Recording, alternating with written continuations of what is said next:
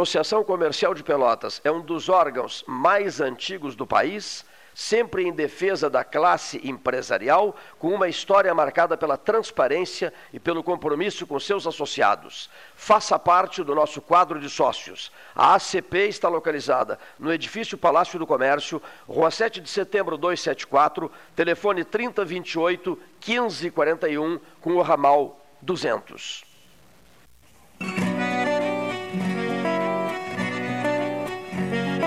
Gaúcho, desde piá, vai aprendendo a ser valente, não ter medo, ter coragem. E agora chegou o tempo dessa gente se unir pra mandar essa mensagem. Não podemos entregar o corona de jeito nenhum, amigo e companheiro. Bota a máscara, segue o protocolo Cuida de ti, da região do estado inteiro. Não podemos entregar o corona de jeito nenhum. Amiga e companheira. Bota a máscara, segue o protocolo. Cuida de ti, da região do estado inteiro. Não podemos entregar o corona. Acesse distanciamentocontrolado.rs.gov.br e siga os protocolos da sua região. Governo do Rio Grande do Sul. Novas façanhas. Nos últimos meses, o Sanep investiu muito no abastecimento de água. Foram construídas subadutoras, feitas substituições de rede, limpeza da tubulação e reativação de reservatórios. Nossos servidores também foram valorizados. Criamos adicional salarial de difícil acesso, compramos equipamentos de proteção individual, novos vestuários, novos veículos e o horário de atendimento foi ampliado. Tudo isso para melhorar o serviço à população. Você contribui e o Sanep retribui. Bom Sul, qualidade em carnes suínas e bovinas. Avenida Fernando Osório, 6959. Telefone 3273-9351. Estamos vivendo um momento diferente de se resguardar e proteger o próximo. Pensando nos nossos clientes e na comunidade, tomamos as medidas necessárias para esse momento. Conte com os canais digitais do Banrisul e procure o atendimento presencial só quando for indispensável. No aplicativo Banrisul Digital, você gerencia sua conta pessoal e empresarial, faz transferências, pagamentos e até depósito de cheques, tudo com segurança e de onde você estiver. Banrisul e você. Nossa parceria faz a diferença. Suba no caixote do Café Aquário para debater a duplicação da BR-116. Vivemos um momento onde o medo e a incerteza são sintomas que imperam no mundo.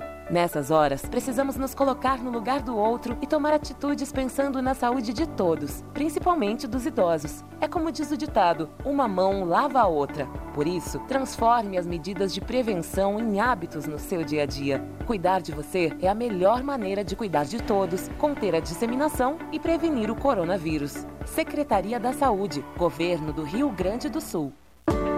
Em tempos de pandemia, a solidariedade é cada vez mais urgente. A campanha do Agasalho Ecosul convida você a doar um abraço em forma de agasalho. Selecione as peças que pode doar, higienize e deixe nos pontos de coleta da campanha. Rede T Farmácias, Postos do Guga, Macro Atacado Treixel, SESI, Colégio Gonzaga e G Gotuso. Vamos juntos abraçar essa causa e transformar o frio em calor humano. Ecosul, sempre ao seu lado.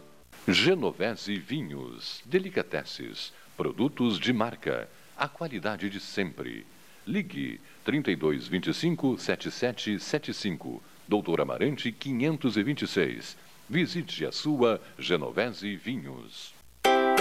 Transformar sonhos em realidade. A Life Sleep Comfort chegou para ser a primeira multimarcas premium de colchões da região sul. As melhores marcas mundiais: a americana Simmons, a espanhola Flex, a francesa Epeda, todas em um só lugar. Tecnologia e qualidade internacionais com preço acessível. Life Sleep Comfort. Em Pelotas, na Osório, esquina Voluntários, na Professor Araújo 1458 e no Shopping Pelotas.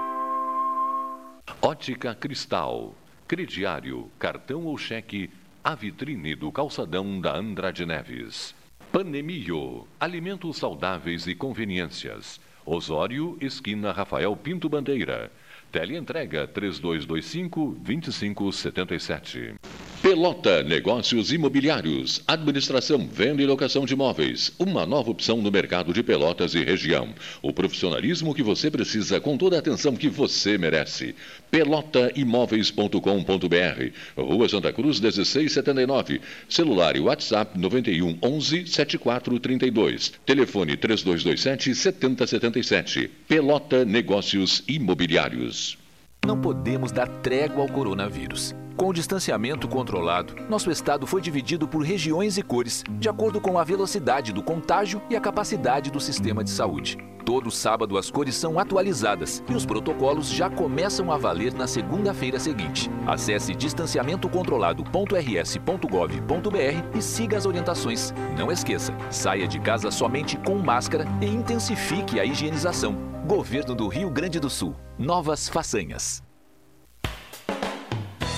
O que você acha de poder escolher como e onde será o seu imóvel próprio? Pela primeira vez em Pelotas, você terá a possibilidade de construir o seu imóvel do jeitinho que sempre quis. Acesse o site www.meuporto5.com e nos conte mais sobre o Porto 5 dos seus sonhos. Ele pode ser seu com valores a partir de 128 mil reais. Porto 5. Conte seu sonho e juntos vamos realizá-lo. Unimed Pelotas. O melhor plano de saúde, com urgência e emergência 24 horas. Clínica de Imunologia e Alergia Dr. Alcino Alcântara Filho. Rinite, sinusite, bronquite, alergia a alimentos e medicamentos, alergia de pele, testes, vacinas. Clínica de Imunologia e Alergia Dr. Alcino Alcântara Filho. Em Pelotas, Rua Princesa Isabel 280 e em Rio Grande, Avenida Portugal 213.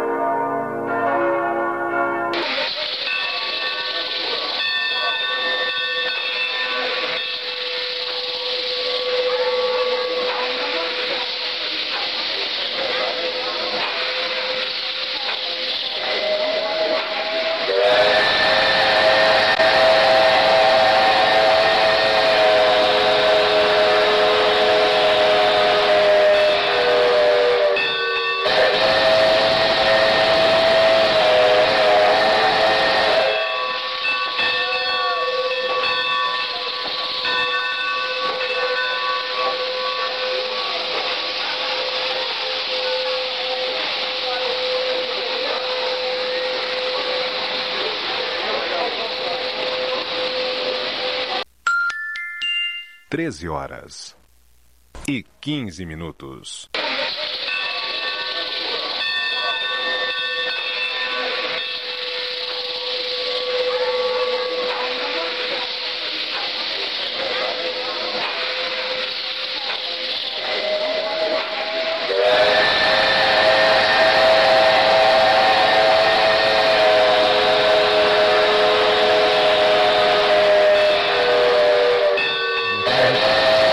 Esta é a mesa 13 horas, de todos os dias. Eu estava dizendo agora ao convidado de hoje, nosso prezadíssimo Roberto Peternelli Neto, o seguinte: ele não entendeu direito, mas eu achava que isso aqui era um debate.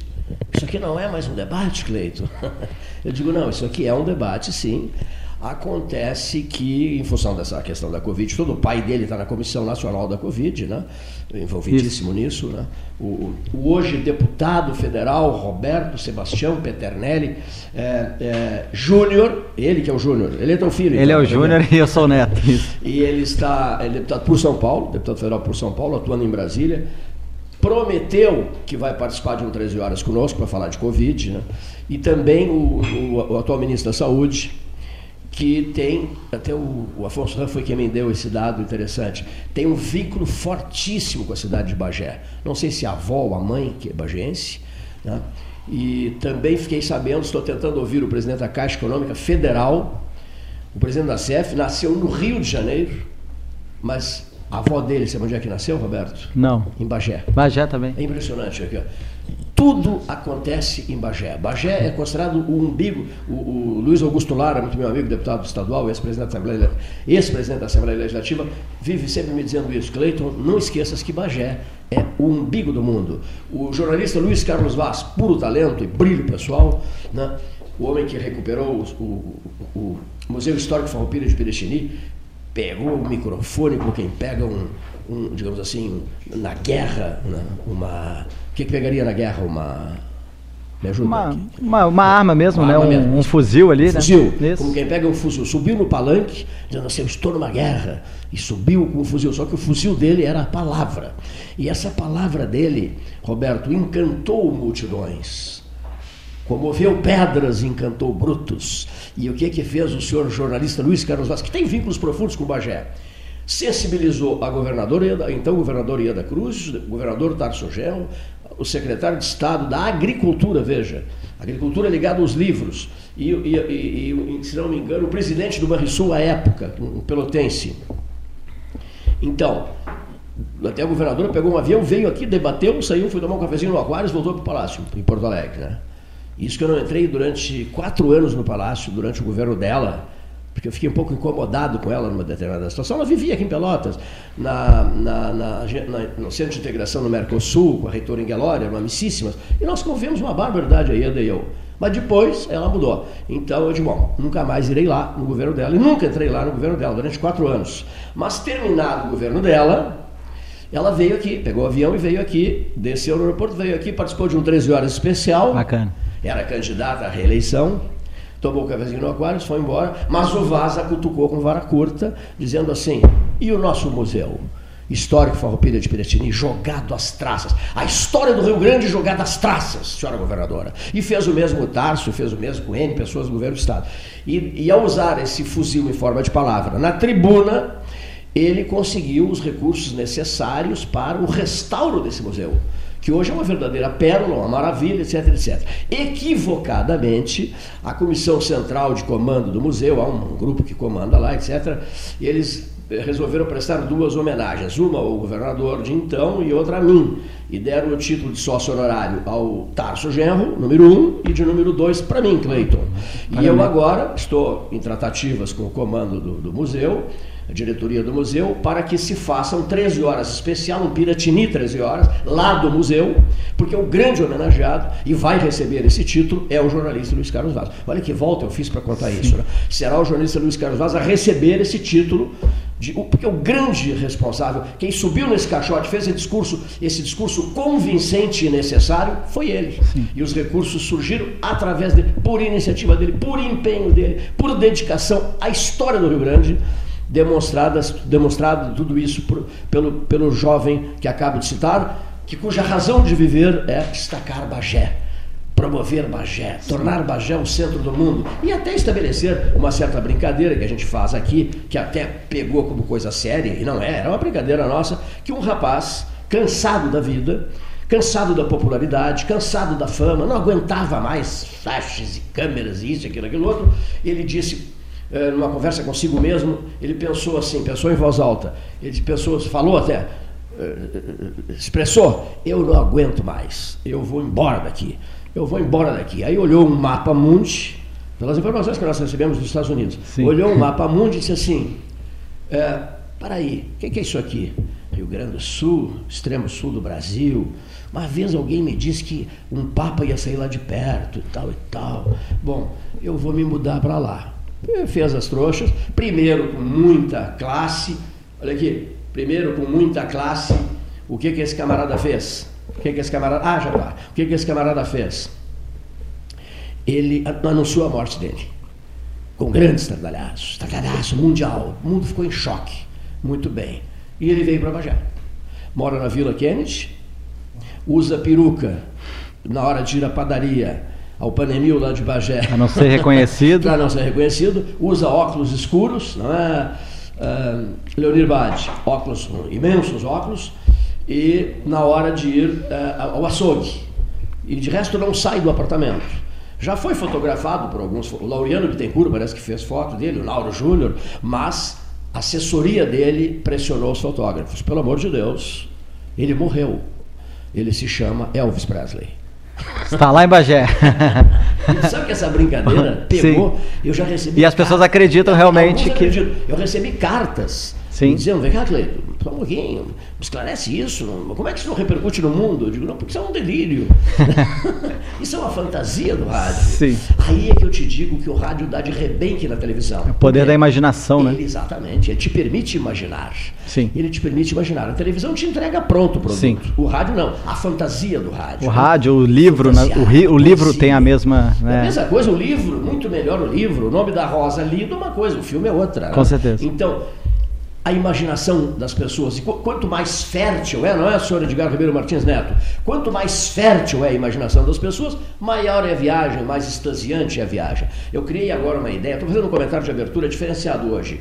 É, eu criei uma ideia de uma ferrovia, de um trem saindo de Rio Grande, mas assim, aqueles vagões, restaurantes, altíssimo padrão, né, que está postado na rede social, inclusive. Depois Sim. vou mostrar para o Roberto. O trem sai de Rio Grande, passa por Pelotas, depois vai a, ao Capão do Leão, do Capão do Leão se dirige ao Cerrito, conheces essa região toda? Conheço. Do Cerrito vai a Pedro Osório, Olimpo, Olimpo Vila, Olimpo, a vila do Neif, Olavo Gomes Satelã. De Olimpo vai a Arroio Grande, nos ouve em Porto Alegre o jornalista João Garcia. Vai, tem, tem artigo, tem comentário do Garcia, vai a Arroio Grande, a terra de Mauá.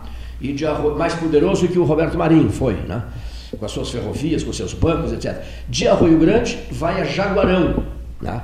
O vagão restaurante é um luxo, tá? Sim. E uma senhora postou assim, é, mas está em prática, senhor? Né? E eu sim. respondi, sim, está em prática. No melhor da nossa poesia está em prática, né? no mais alto da nossa poesia, da nossa fantasia, está nos trilhos esse trem com esse vagão restaurante. Quando na verdade não passa de um sonho um delirante sonho de, de outono ou já de inverno? De inverno.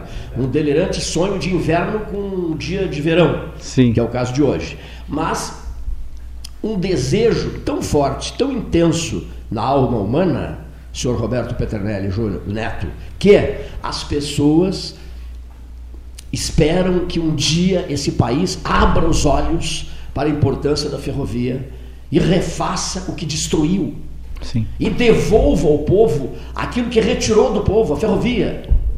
A ferrovia, a poesia, não só a poesia, a importância, os bons preços da ferrovia, etc, etc. Por quê? Qualquer país civilizado, e graças a Deus eu já viajei muito, Europa, Ásia, impressionante na Ásia, meu Deus do céu. A China tem. Por China, rapaz, ferrovia na China. Uma vez peguei um trem em Pequim. Sim. Uma sensação loucura, assim, nos anos nos 90. E eu estabeleci assim, uma, uma, bagagemzinha mínima de mãos, de mão, e pega um trem na estação central de Pequim e cai fora. Sai, sai, sai, anda, anda, 8, 9, 10 horas.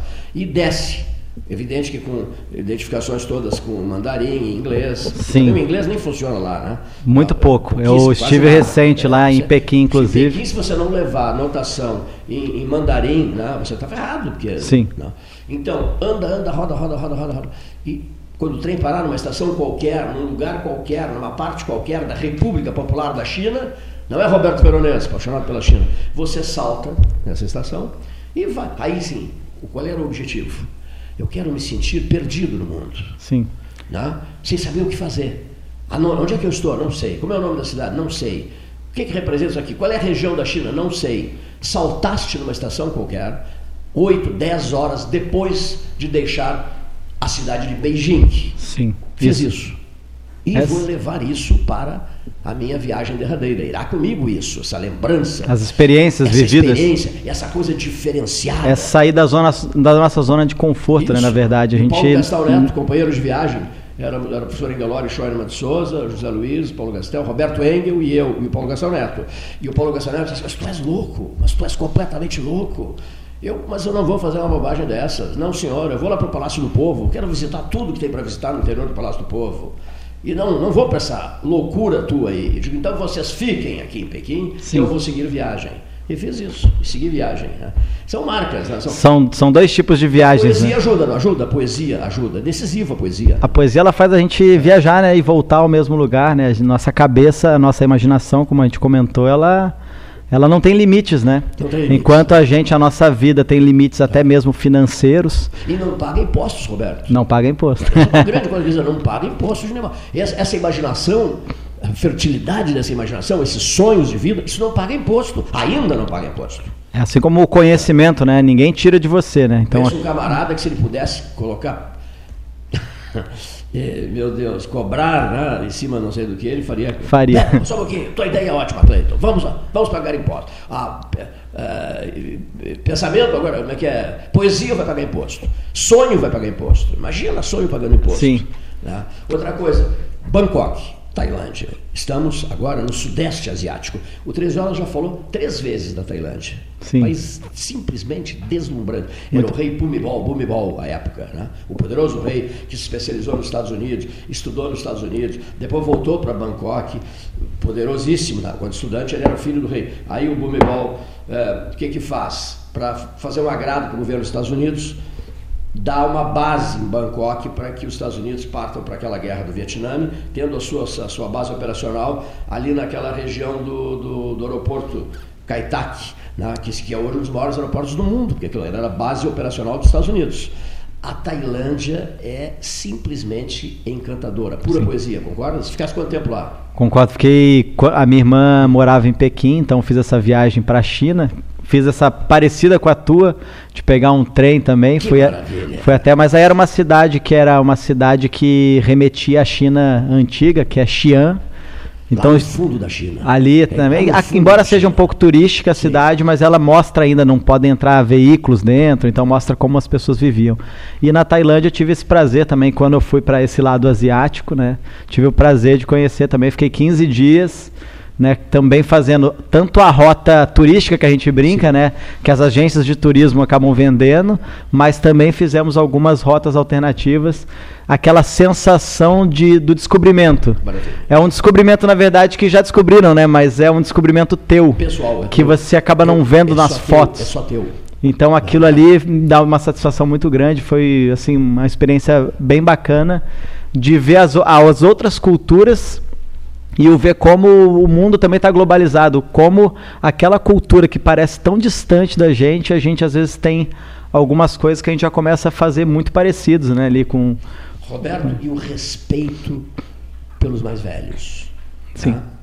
O, o, o, o mais velho, ele é o sábio, ele é a figura indispensável, ele é o grande conselheiro, ele é o patriarca, essa expressão eu gosto muito. Sim. Ele é um patriarca, seu Leonir Bade. vi isso na China, Vi isso na Tailândia, Sim. vi isso no Japão. Muito no Japão. É, a qualidade de vida é. do, né, da, do idoso ali deles é impressionante. A gente principalmente quando vai em praças, né? Nas praças a gente via jogos, as, jogos né? Desde uma das é. botes, exercícios de Tai Chi Chuan, exerci faziam danças. Então era muito bacana ver isso como o, o idoso ele não se escondia, na verdade. Ele é, ele é, ele é a luz da vida. É, ele não se praças, escondia. Praças banhadas de sol, cheias de idosos. Era quase que era quase que para dar o um recado para os mais jovens, se vocês quiserem esse aqui vai ser o futuro de vocês, né? Então. A mudança de espírito do jovem é a seguinte, na minha avaliação: ele não se projeta lá na frente, lá no futuro, né? Porque ele chegará lá ou não. Ou não, mas a tendência é de que chegue lá. Sim. Pois se ele irá para lá, se, se a tendência dele é chegar lá, se o desejo dele é o de chegar lá, com a maturidade e a experiência extraordinárias que brotam de, dessa chegada lá, ele deveria respeitar quem está lá. Sim. Torcer por quem está lá, compreender quem está lá, ser afetuoso com aquele que está lá no processo, que se encontra, está lá no sua bem, com aquele que se encontra, com aquele que, que se encontra nesse processo de, de envelhecimento. Sim. E isso é uma tristeza no Brasil. É, eu, eu não sei nem se é só no Brasil, mas essa tem uma frase que é tá em inglês que é Rome wasn't built in a day, né? Que eles falam, né? Que Roma não foi construída em um só dia. E aí essa frase ela diz muito que às vezes as grandes coisas elas são elas levam tempo para acontecer. E a gente está vivendo uma, uma época de muito imediatismo, né? A gente quer o resultado para ontem já. Parece que a gente está ficando cada vez mais impaciente com as coisas e na verdade algumas delas a gente consegue fazer de uma forma mais rápida, mas outras elas levam tempo, né, para poder alcançar. Uma pergunta que eu ouvi hoje de manhã, vou, vou repassar para ti. A pergunta é mais ou menos assim: Seu Cleiton, só está observando o comportamento das pessoas nas, pelas ruas, é, os, as grandes aglomerações populares, festa daqui, festa disso, festa daquilo. Estava lendo até uma postagem do Edson Luiz Planella, Leonir Bade, sobre grandes festas em Pelotas ocorrendo, acontecendo, em meio a essa pandemia toda aí. É, ele perguntou rigorosamente assim, um senhor na faixa dos 60 anos, ele me perguntou ali em frente ao Banco Santander, quando eu estava vindo para cá, atrasadíssimo, por sinal. Quando ele perguntou assim, Posso lhe fazer uma pergunta? O senhor é o fulano de tal, lá do 13 horas que sou, então pergunte o que o senhor quiser. Então, a pergunta é esta. Quando isso tudo passar, seu Cleiton, nós vamos sair disso tudo que está aí com um extraordinário aprendizado, um doutorado, digamos assim, vamos melhorar, vamos nos reconstruir, vamos nos transformar em pessoas diferentes, novas, é, serenas, cientes dos perigos desta vida e mais fraternos com os outros. Sabe o que, é que eu respondi? Não. Não. Voltaremos a ser a mesmíssima coisa. Até pelo comportamento das pessoas. Que a gente já vem acompanhando. Isso, em função do, do, dos aprendizados que estamos fazendo com o comportamento das pessoas. Voltaremos a ser os mesmos, ou até piores. Estou certo ou não? Até porque pior ou tão cruel quanto o Covid-19 é a memória curta. Memória curta das pessoas. Das pessoas. É. Memória curta das pessoas. Esquece rápido. É anunciar um festival de música, um grande jogo de futebol, formar uma seleção, essas maravilhosas seleções brasileiras, a lá a seleção aquela do 7 a 1 e as pessoas já entram em êxtase total e se esquecem de tudo, de todos os dissabores, perdas, dores, intensos sofrimentos, esquecem seu Paulo Garçoneta, eu quero ouvir sobre isso, esquecem-se de tudo, tudo, tudo, tudo, e voltam à vida festeira, festiva e irresponsável. É a minha opinião, não sei se é a Sim. tua. Né? Ah, não, porque eu já vi muita gente dizer assim, não, eu até fico, fico até chocado ouvindo pessoas de alto brilho dizendo assim, não, Cleiton, agora quando sairmos dessa pandemia, o mundo será outro, as pessoas voltarão completamente modificadas, porque só se aprende no sofrimento, na paulada. Então, então as pessoas vão sair renovadas e vamos ter um, um novo mundo. Que conversa para boi dormir. Então já teríamos, desde o tempo da gripe espanhola, né? Sim. Já teríamos. No... Depois da guerra, Segunda Guerra Mundial, é, também teríamos. Mesmo, as guerras mundiais, a espanhola de, de 1918, as pessoas voltarão. Volta ao normal, né? É o, a, gente, a gente não consegue viver, né, é, lidar. É, hoje em dia eu acabo assim, também observando um pouco isso com o ócio, né? As pessoas não conseguem, entre aspas, ficar paradas. E na não. verdade era o momento de ficar parado. Mas mesmo ficar parado, a gente vê que ah, tem que ficar na tua casa. E aí a pessoa, tá, então eu vou fazer um curso EAD, eu vou fazer isso, eu vou estudar línguas. E não, não tem né, uma regra. Cada pessoa vai ter a sua, né, a sua velocidade para as coisas. E a gente tem, teria que aprender um pouco, até o Domênico Demasi trabalhou isso, que é o ócio produtivo. É o momento de desacelerar, da gente reaprender a fazer as coisas, pensar o que, que a gente poderia fazer diferente. E a gente vê que a gente pensou durante um mês, dois meses quase que é. E o Brasil é engraçado porque quando a gente, a gente até cumpria mais a quarentena, a gente, eu digo de uma forma geral, né? É. Mas a gente cumpria a quarentena mais quando a gente tinha mil mortos do que agora que tem 50 mil. Parece que a gente fala assim, não, já deu, É vambora, a- eu tenho que a viver. capacidade de adaptação do ser humano, né? De, de- de- É, de- a gente está impaciente, é isso. confrontar com. com- Agora, em relação à questão da pandemia, hoje pela manhã eh, teve uma manifestação da, da prefeita Paula Mascarenhas em relação ao gauchão. E a manchete do Correio do Povo agora, voltar com o gauchão seria uma irresponsabilidade coletiva, disse a prefeita de Pelotas, Paula Mascarenhas, na coletiva de hoje pela manhã. Poxa, os caras estão falando em volta de Campeonato Gaúcho. O, o, o médico do Brasil de Pelotas morreu ontem né, da Covid-19. Eh, Recentemente, uma testagem lá no Corinthians deu mais de 20 jogadores com eh, o coronavírus. Então é absolutamente né, impensável hoje você fazer com que o campeonato seja atrativo. E eu conversando hoje pela manhã com outro médico, com o Carlos Augusto Tavares, e ele me dizia também que eh, é absolutamente impensável. Olha, e a visão de médico, não é da prefeita, né? É uma visão de um médico não é, que eh, se posicionou também com, com essa mesma visão.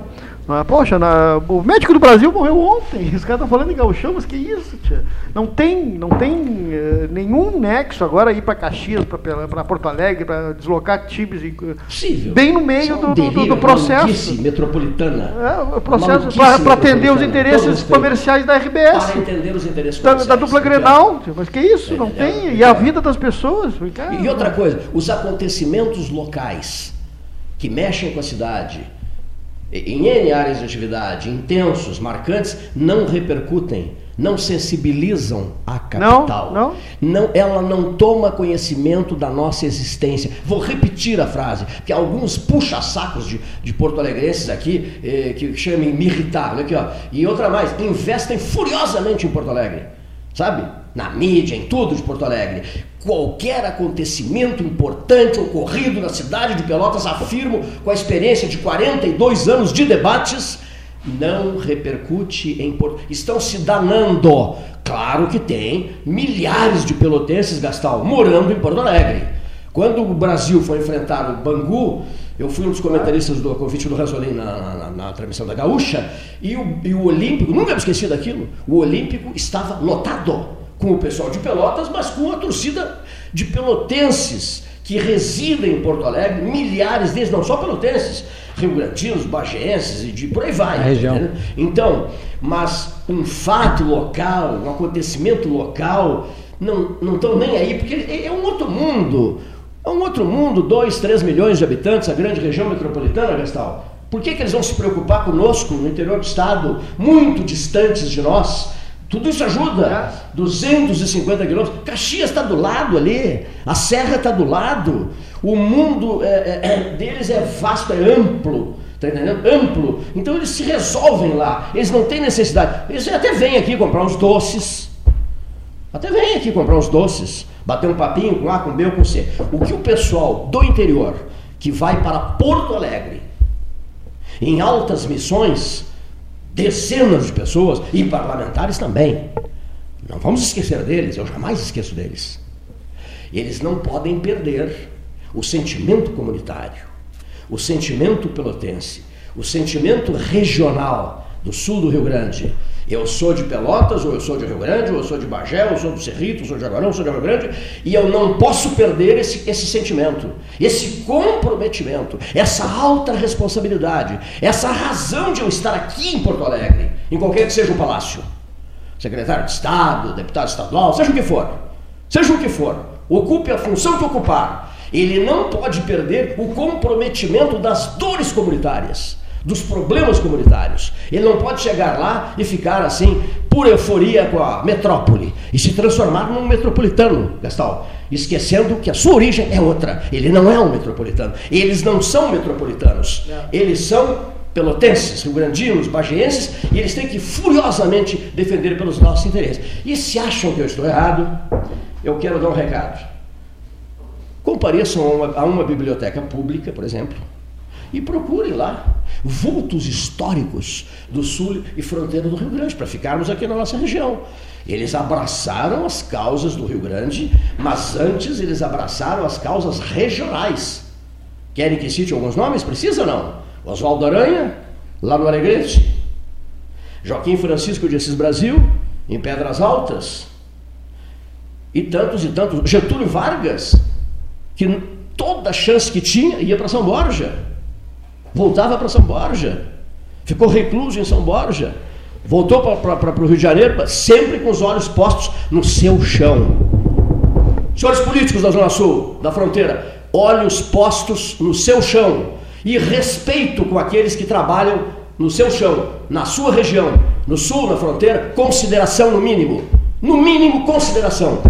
Porque não arredaram o pé desse lugar aqui.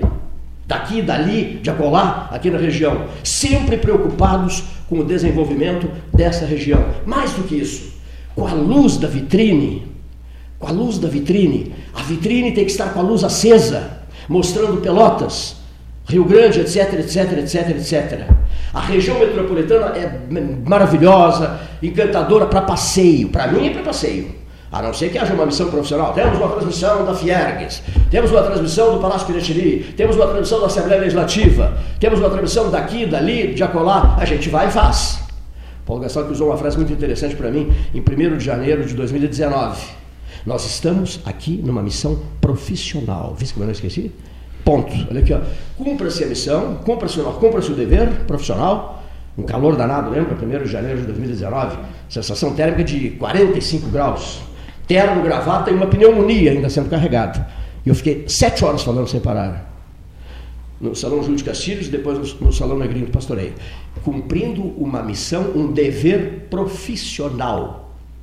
Então, faça isso com a sua região.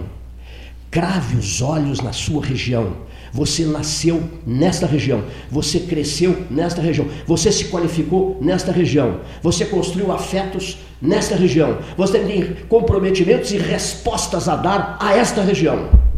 Estou falando no sentido amplo Sim. da expressão, amplo, amplo, amplo.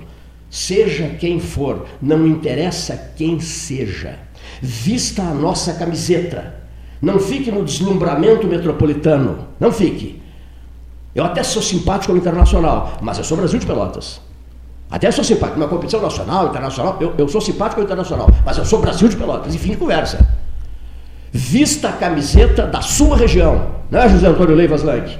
Lute, ele, ele, ele veste como Paulo Gassareto a, a camiseta do Esporte Clube Pelotas, com garra, determinação, firmeza, não é seu Flávio Luiz Gaston? É isso que é bonito, rapaz. Aliás, uma frase minha só hoje sobre isso.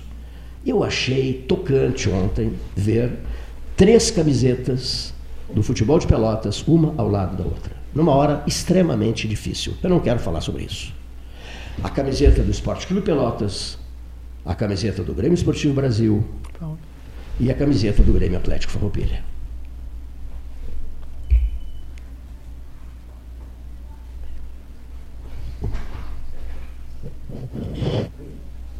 Ah, sim, está comigo a lista? Pensei que estava contigo. Jornalista João Garcia, Porto Alegre. Roberto, a gente já volta. Cleiton, amigos do 13, amigos de Pelotas, de toda a região, que houve a RU, eu quero 24 horas depois ainda me manifestar, pois não me manifestei no dia, é, sobre a morte do Dr. Zé Raimundo eles, na verdade, ele, na verdade, foi um amigo que eu tive durante o período em que morei em Pelotas.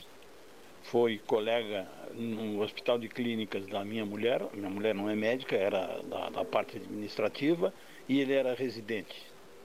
E sempre tivemos uma, uma boa amizade. Um cara muito alegre, muito brincalhão, muito à vontade com tudo. Mas a gente sabe que quando nascemos já caminhamos para esse final que a gente quer alongar e, e faz de tudo para alongar a nossa permanência entre os amigos, os parentes, aqueles que queremos bem.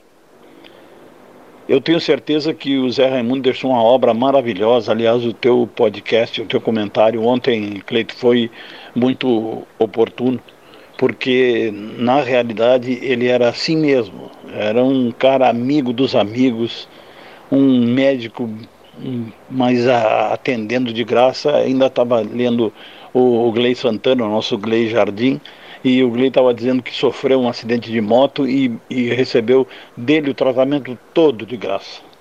Era um médico muito humanitário. Uma pena que esse vírus maldito tenha o pego e, e deu a, a, impressão de que ele ia sair dessa e acabou tendo um problema, talvez uma parada cardíaca que o fulminou. Nós perdemos um grande amigo você então nem se fala, né? A gente ontem até chorei porque eu sou um gordo chorão, é, ouvindo e te ouvindo no, no, no podcast que fizestes para colocar no ar. Foi muito foi muito emocionante, foi do coração mesmo a gente via que tu falava daqueles amigos do doutor Russumano com, com muito carinho. E isso é uma marca tua, é, é uma coisa tua mesmo, tu falas com o coração sempre, com o, o coração. E eu queria, nesse dia, desejar a todos os familiares do Dr. Zé, Zé Raimundo o, que eles e todos nós façamos diariamente uma oração, que é acender uma vela no firmamento, acender uma luz no firmamento e certamente ele vai precisar muito dessas orações até se adaptar ao novo plano, onde certamente vai continuar a sua trajetória de médico no tratamento eh, das pessoas que dele precisarem lá em cima. Eu não tenho palavras, realmente eu estou muito triste com o passamento do, do Zé Raimundo e aumenta o número de fantasmas da minha vida a minha vida aos 71 anos vai se tornando, oh, quando visito minha cidade, o Rio Grande, vejo aqui morava fulano que já foi, aqui morava fulano que já foi.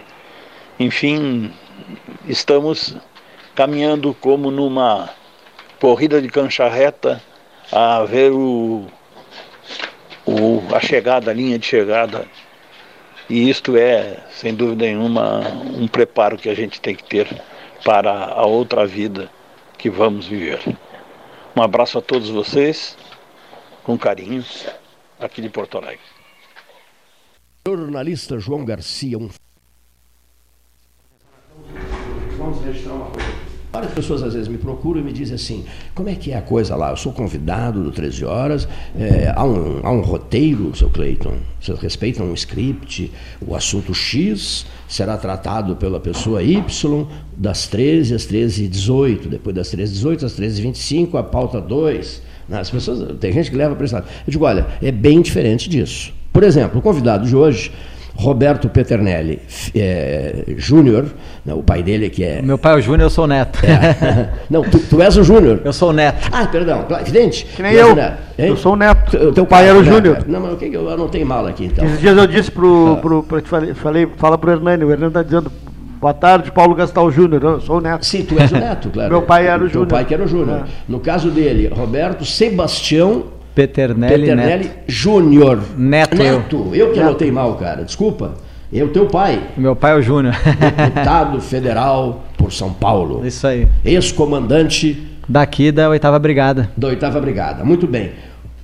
E o que que o filho dele veio dizer no 13 horas de hoje. Qual era a pauta, senhor Cleiton? A pauta era.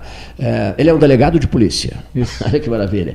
Giovanni Canes, grande abraço, Giovanni. O Giovanni Canes gosta muito de ti. Grande amigo também. Grande parceiraço, meu íntimo amigo também. Aqui em Pelotas, delegado aqui? É, delegado eu, de polícia aqui. Eu, a minha carreira já tem 10 anos de carreira, né? Nesse período aí dos 10 anos, eu fiquei 3 anos em Pelotas inicialmente, contando, para resumir, Passei três anos na Força Nacional, ali participei das Olimpíadas, Copa do Mundo, né, os grandes eventos que o Brasil teve.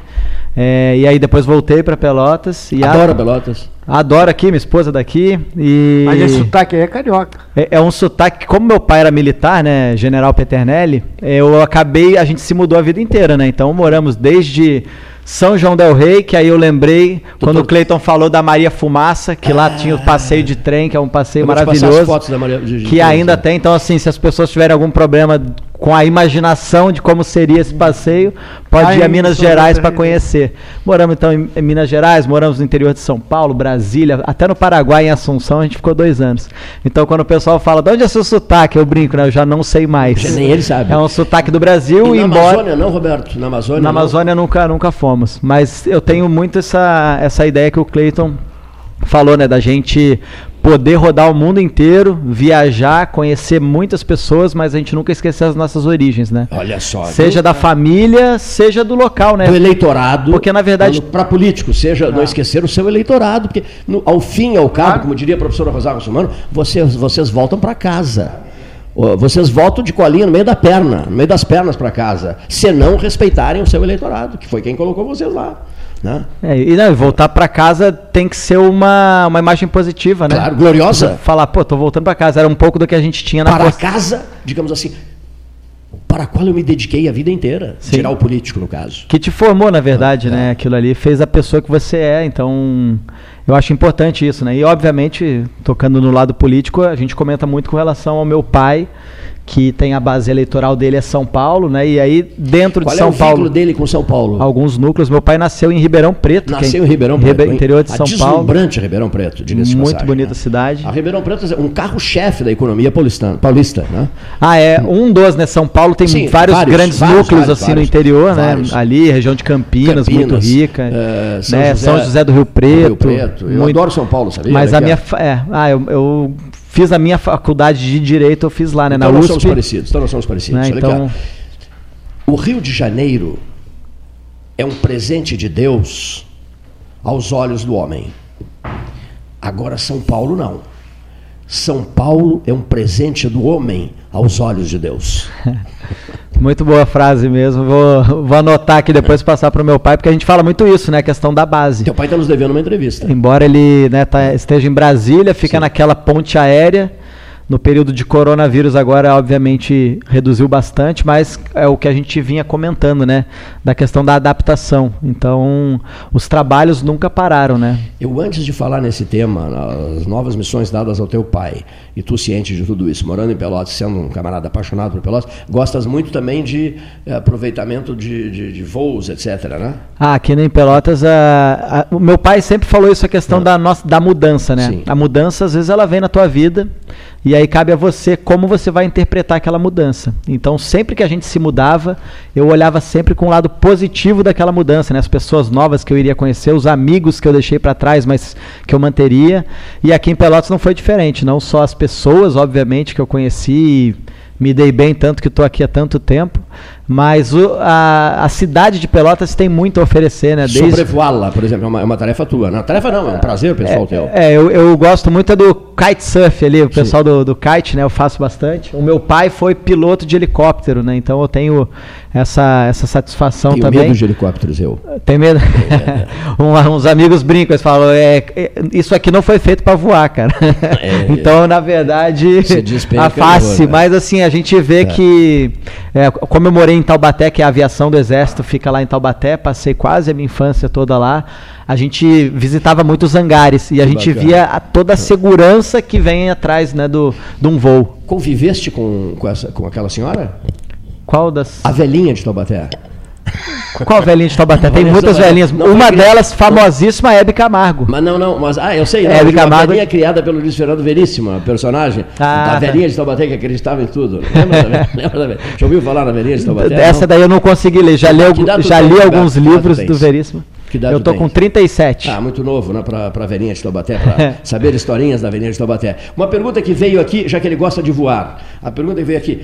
O senhor não acha que é um desperdício tanta água, tanta água, canais, eh, lagoa, é, Arroio Pelotas, etc, etc, etc, até, é, como é que se diz, é, até Sangas com as suas águas paradas. É água demais para aproveitamento nenhum, ou quase nenhum? É, o, assim, a gente comentando essa questão de viagens, né? Foi para até recentemente Maiorca também, então na Espanha. A gente via aqueles navios, aqueles não navios, mas iates, barcos ancorados. E a gente via que, na verdade, falta um pouco essa questão da, da exploração, né? Da, da área fluvial, até pelo lado turístico também, Sim. né? A questão do, do trapiche. É, eu sou um morador e apaixonado do, pelo Laranjal. Então a gente vê o trapiche ali, o como ele poderia em outras cidades, a gente vê vários modelos. Melhor aproveitado. Ser melhor aproveitado. Embelezá-lo, embelezá-lo, é isso. Aí vem uma, um amadorismo pelotense, concorda não? Esse amadorismo pelotense, não saber aproveitar as suas águas, né? É, é, o mesmo amadorismo pelotense em não saber levar a sério aquele trapiche. Correto? É, acho que ali daria para explorar bastante, né? Principalmente essa questão do, da zona de vento também que a gente tem. Então, desde explorar a parte esportiva que a cidade pode ter, a gente pode ter a questão de triatlons, a gente pode ter corridas de rua. Então, a gente tem é, várias gamas que, que, na minha opinião, poderiam ser exploradas. Mas eu acho que é tudo um aprendizado, né? Talvez a gente não, não tenha vivenciado isso ou daqui a pouco até já tentaram em alguns momentos e os projetos acabaram não dando certo. Mas eu acho que a gente está sempre aí para tentar refazer, tentar reescrever a história, né? A gente pode olhar o que já passou, aprender com os erros do passado, e aí entra a questão que você tocou no começo da conversa de hoje dos museus, né? A importância da gente lembrar o que passou mas a gente se preparar e a gente melhorar para o futuro. Então acho que é isso. Mais do que a gente bater o que, que erraram e o que, que poderiam ter feito no passado, talvez naquela época não tenha sido viável mesmo, né? Por várias outras conjunturas que acabaram impactando. Mas acho que a gente pode olhar para frente mesmo. Falaste né? em museus. Pelotas restaurou muitos prédios importantíssimos nos últimos tempos e décadas.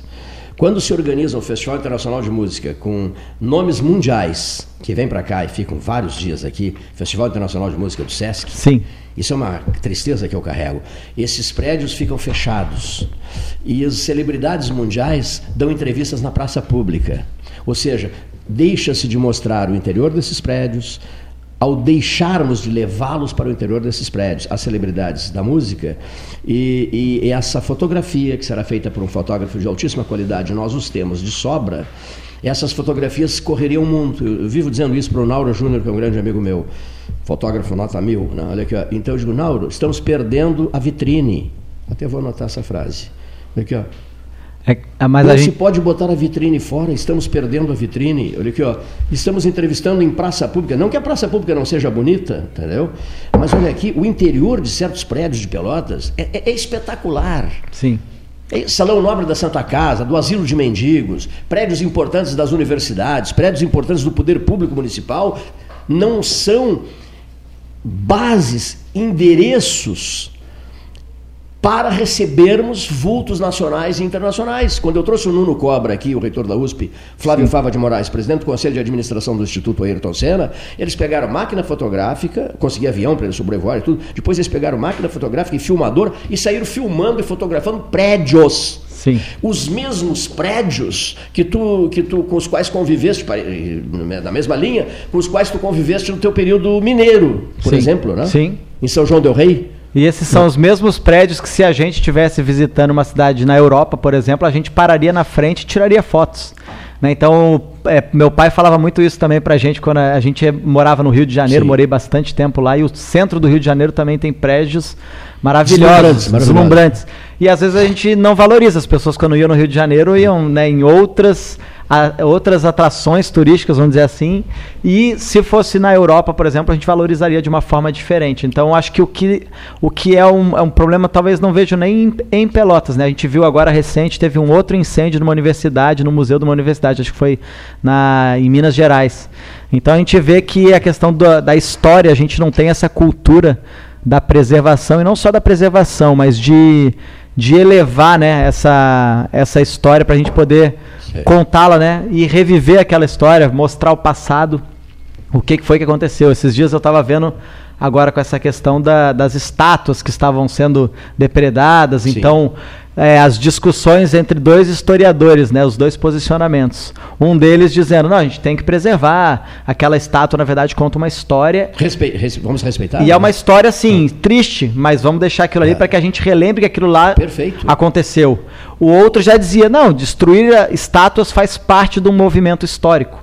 Então o outro falou: olha, se na verdade as pessoas estão destruindo, isso faz parte de um movimento que a gente também tem que analisar. Então a gente vê que tem, mesmo entre os historiadores, né, tem essa, essa posição divergente, Sim. a gente vê no ponto que a gente chega também, né? O, o quão importante é valorizar essa cultura, esse passado. Então, colocar isso na cabeça das pessoas, colocar isso como um, um projeto, um prioritário, né? Ou mostrar talvez seja, falando seja em obras, falando em monumentos, Antônio Caringe, o escultor do Rio Grande do Sul, o notável Antônio Caringe, ele foi um homem, Roberto, que eh, conviveu intimamente com Getúlio Dornelles Vargas e Juscelino Kubitschek de Oliveira. Frequentavam, frequentavam o ateliê dele no Rio de Janeiro.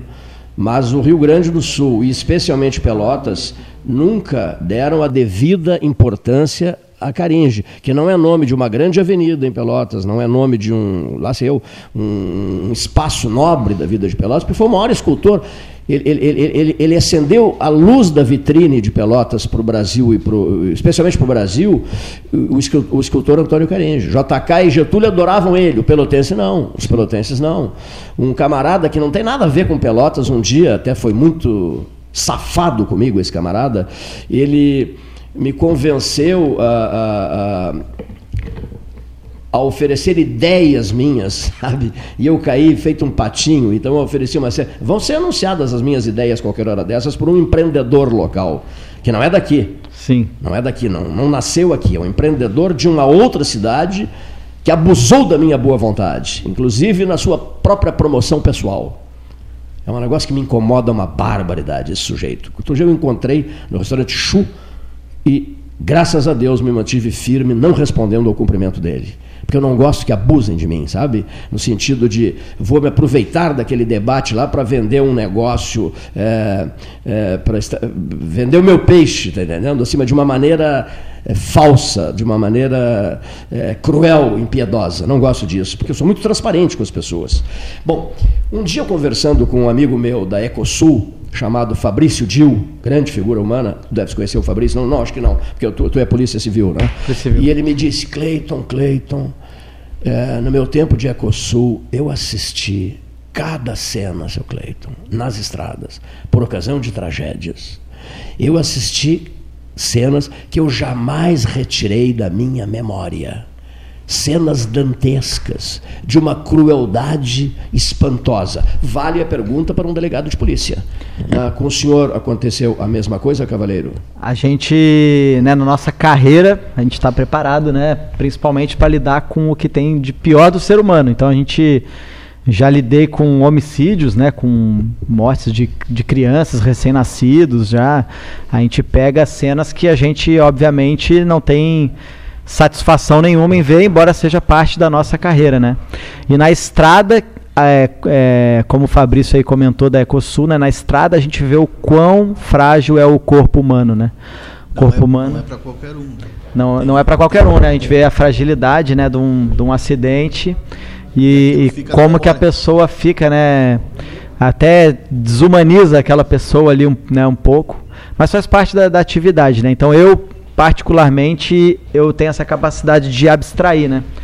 Eu tenho eu tenho importantíssimo essa, essa habilidade nem é, é, mais uma habilidade né? é eu tento fazer essa abstração na verdade não só com, com os locais de crimes que a gente acaba né presenciando mas até na, no meu dia a dia né da minha atividade que a gente brinca lá na, na que a gente comenta a gente brinca não se apaixona pela ocorrência que a gente brinca que na verdade é o seguinte. Com ela mentalizada, é isso? Não é nem ficar com ela mentalizada, mas na verdade é você pegar e, e fazer a interpretação mais imparcial possível dessa, dessa ocorrência. Então, assim, quando a gente vai investigar algum fato, a gente não tem ninguém. A gente tenta não personalizar. A gente tenta apurar aquele fato de uma forma, né, sair, sair um pouco, olhar de fora, ter uma, uma visão panorâmica, uma visão geral de, de, de como, é, como as coisas aconteceram, né? Nossa função ali é levantar a, a, as provas, né, os elementos de informação para que a gente consiga fechar o nosso inquérito policial e a gente consiga dessa forma executar bem o nosso serviço. Então, essa capacidade de abstração ela é fundamental. Né? Uma né? habilidade muito importante para o teu serviço, no caso. É, a gente. É, Senão tu, tu entra em parafuso. Entra em parafuso, porque você lida com crimes contra crianças, né? A gente é, tem aí muita né, a, a discussão aí dos, dos, crimes de pedofilia, por exemplo, né? Estupro de vulnerável. A gente tá pega casos, casos que nos chocam muito. E a gente tem que ter o pé no chão de, de apurar com calma aquilo ali. Não adianta a gente querer né, passar. É, à frente ou a nossa, o nosso profissionalismo nos cobra isso, né? Então é, é, acaba sendo um treino diário.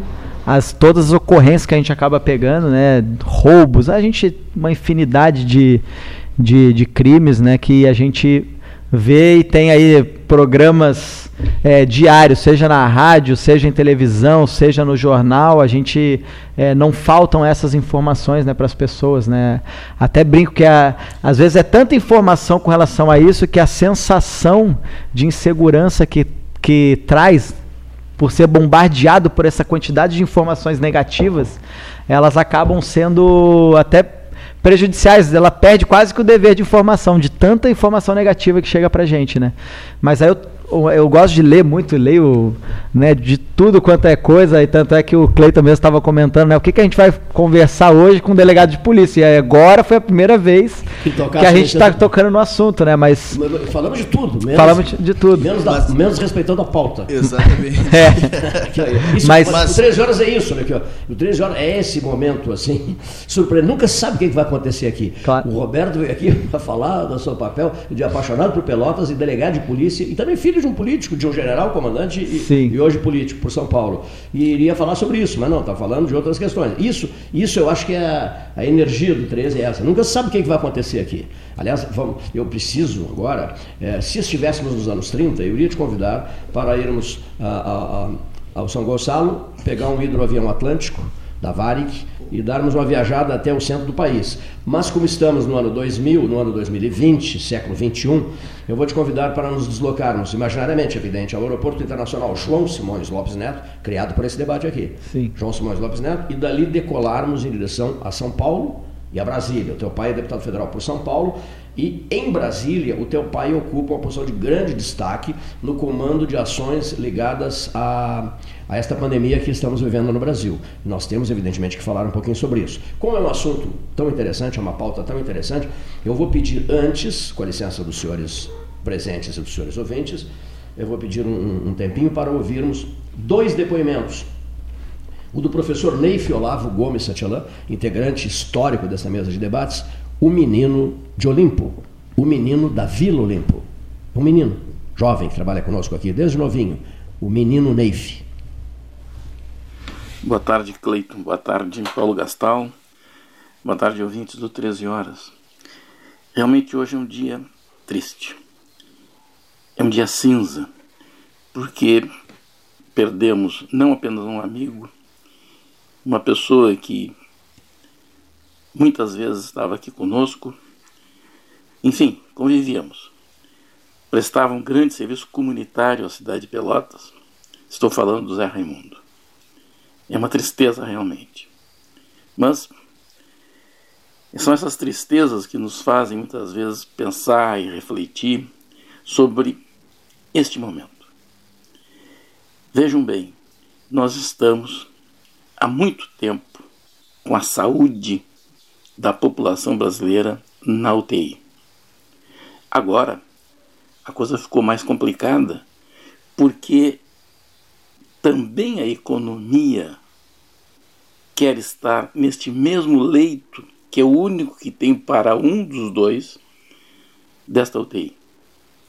Até então, a economia não tinha nenhuma restrição em relação a problemas como os que estamos vivendo hoje. No entanto, a saúde já estava na UTI. As pessoas já estavam com dificuldade de conseguir seus leitos, curar suas doenças. Esse sofrimento não é de agora. Muitas pessoas da nossa convivência, pessoas próximas, precisavam do auxílio da comunidade, dos amigos e até pessoas desconhecidas para resolverem seus problemas de saúde. Mas a economia não tinha nenhuma restrição, o que mostra que os planos econômicos, as políticas econômicas, nunca pensaram nas pessoas. Pensaram apenas no capital, nos seus investimentos, na questão do mercado, vender mais, mais lucro. Os bancos com grandes lucros. Na primeira década desse século, os bancos chegaram a ter 500% de lucro. E a saúde continuava na UTI. E continua na UTI. Agora, a, a economia quer ocupar estes leitos. Não, não vão ocupar. Não vão ocupar, porque são as pessoas que, chegando a ter melhores condições de saúde, que vão conseguir recuperar a economia. Não é o contrário. Essa situação tem que ser invertida.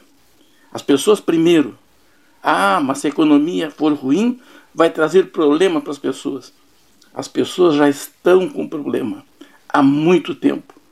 Nós temos é que mexer na economia de tal maneira que ela atenda as pessoas, primeiro as pessoas, não só na saúde, na educação, na segurança, na habitação, enfim, no lazer, em tudo. E não o contrário.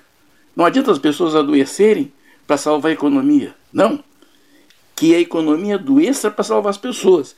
Aí as pessoas sadias vão salvar a economia. Eu percebo, vendo televisão, milhares de pessoas brincando nas praias, na hora do Guaíba, outro dia estavam mostrando e hoje de novo. Enfim, festas na rua com 200, 300, 500 pessoas bebendo no mesmo copo tomando chimarrão, passando aquela cuia de mão em mão, não estão nem aí preocupadas. Então nós precisamos sim tomar consciência que o mais importante de tudo é a saúde. As pessoas são importantes, porque pessoas com saúde podem sim salvar a economia. Era isso que eu tinha para hoje, Cleito. É um dia complicado. A gente tem até uma certa dificuldade Muito bem. Depois da manifestação do professor Neif Olavo Gomes Santialã falando da Vila Olimpo, do lado de, do lado de lá da, do Piratini, do Rio Piratini. Eh, depois vamos eh, esticar a conversa com o nosso convidado especial de hoje, Roberto Peternelli Neto. Neto. Eu troquei tudo. Roberto, ele, pelo que eu disse, ele era o pai do general. Não, ele é o filho do general. É o professor Fábio, advogado Fábio Scherer de Moura, uma das vozes eloquentes da mesa 13 horas. Vamos ouvi-lo. Boa tarde, Pelotas 13 horas. Boa tarde, ouvintes. Meu sempre especial abraço para os amigos jornalistas Cleiton e Paulo Gastal. Começamos mais uma semana, mas essa, Cleiton e Paulinho, infelizmente, tem início com uma triste notícia que é o falecimento do Dr. Zé Raimundo. Um grande médico, um reconhecido professor, mas principalmente uma inestimável pessoa. Fará falta, fará muita falta para todos nós. Mas o, o falecimento do Dr. Zé Raimundo serve para nos lembrar que a pandemia está próxima, muito próxima da gente, e que os números que nos atropelam e que nos são atirados por cima todos os dias sobre mortos e infectados não são frios, mas são sim quentes, são quentes de lágrimas, são quentes do sofrimento de muitas pessoas, de muitas famílias. Nós já contamos com mais de um milhão de casos confirmados e mais de 50 mil óbitos. Esse trágico número de óbitos faria com que, se fizéssemos um minuto de silêncio para cada um dos mortos, teríamos 35 dias de silêncio ininterrupto. 35 dias. Famosos, desconhecidos, familiares, amigos, músicos, artistas, atletas. Nós somos todos atingidos por esse gravíssimo problema de saúde pública que no Brasil, lamentavelmente, vestiu-se com as cores de igualmente grave problema político. Nesse final de semana, por exemplo, o senhor presidente da República foi participar das cerimônias fúnebres de um soldado paraquedista, um jovem, um menino de 19 anos, falecido num acidente durante treinamento.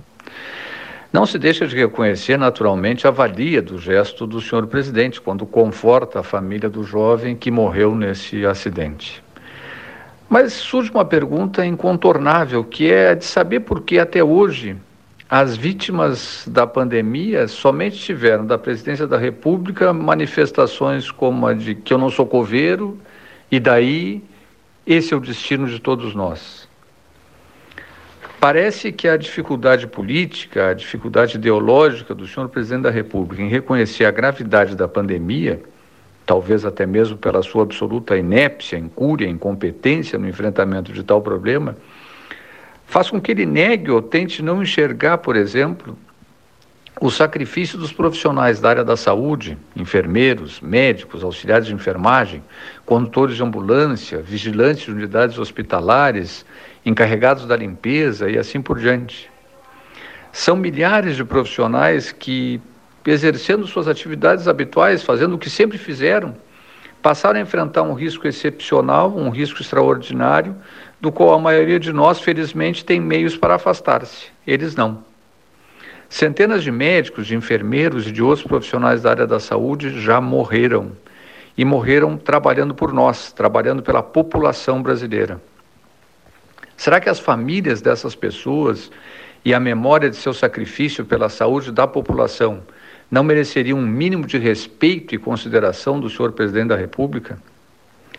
Para encerrar, Cleiton, Paulinho e ouvintes, eu vou aproveitar a frase de abertura de um belíssimo curta-metragem disponível na internet, em especial no site da fundaciongabo.org, chamado La Perte del Insomnio, feito com citações do clássico Cem Anos de Solidão, do Gabriel Garcia Marques, que passo a ler. Esta é uma história de solidariedade, amor e esperança. A la memoria de quienes han perdido la vida a quienes arriesgan la suya para protegernos y a todos los que hoy viven penuria, escasez e incertidumbre. El sol saldrá de nuevo, sempre lo hace. Muito bem, estamos de volta. O. Fábio Scherer de Moura manifestou-se, hora oficial. Ótica Cristal, são 14 horas mais 16 minutos no município de Pelotas, RS Brasil.